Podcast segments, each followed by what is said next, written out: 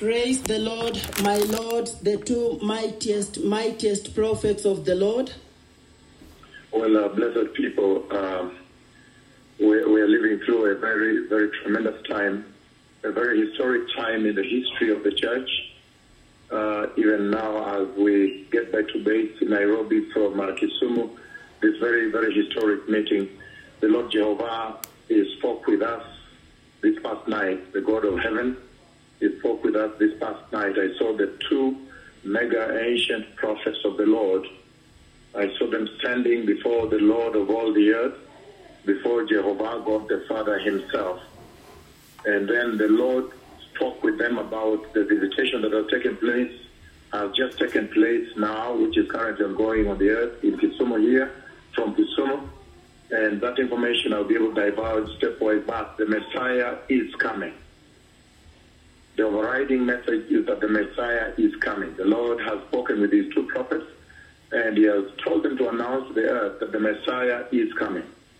And everybody needs to prepare. Nobody knows the day or the hour, but the Messiah is coming, and everybody can see. Number two, uh, there are healings that took place yesterday. There's a girl, she was totally dumb. She could not talk. I think probably also deaf.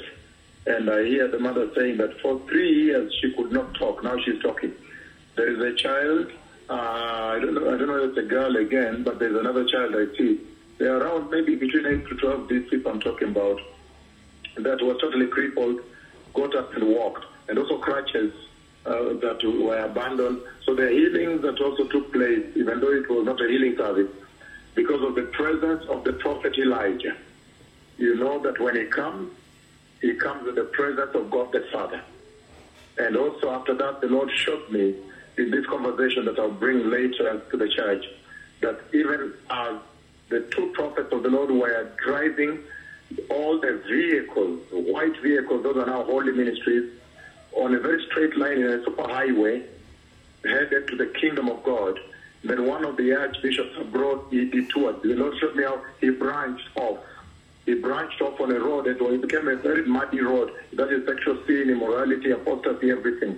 He branched off. I saw this this past night.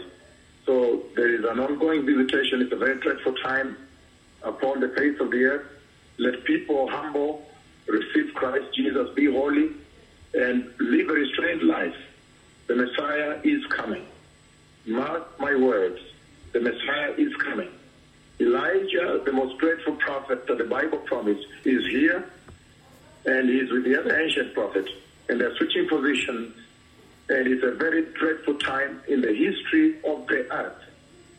Please prepare, the Messiah is coming. Sada Shalom.